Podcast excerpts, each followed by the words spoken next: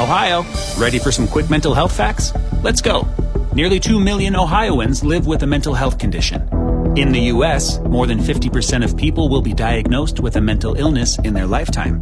Depression is a leading cause of disability worldwide. So, why are some of us still stigmatizing people living with a mental health condition when we know all of this? Let's listen to the facts and beat the stigma. Ohio, challenge what you know about mental health at beatthestigma.org.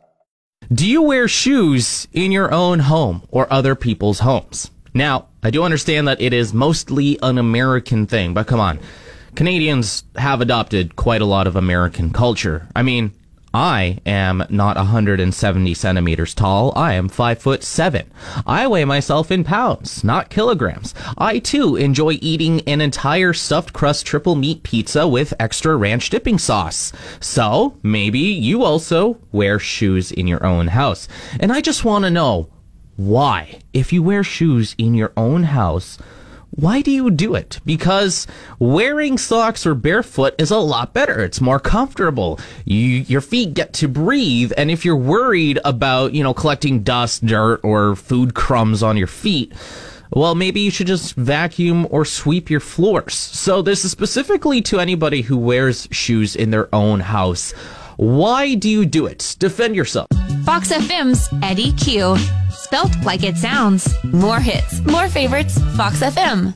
So I was absolutely convinced there is no legitimate reason why anybody would wear shoes in their own homes, except I did get a call from Dolan, and Dolan spat a little bit of logic in my face about why he wears shoes indoors, and this is what he had to say. Two dogs, one cat, two kids. Ah, yes, so it's probably really dirty no matter what you do, eh?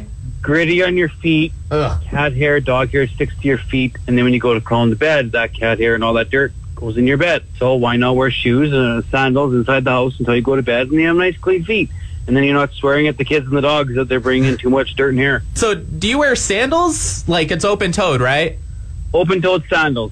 Okay, I'll give you a pass on that. It's not like you're wearing, you know, steel-toed work boots or something like that. That'd be a little Oh bit no, then. I'm just con- then I'm just contributing to the problem of bringing in dirt. So that's your logic right there. Two dogs, a cat, and also kids. His house is constantly dirty no matter what he does, and I think that is probably one of the only reasons why anybody would wear shoes indoors. He's ready, Eddie. He's Eddie Spaghetti. He's Ed, just Eddie Q. Middays on Fox FM.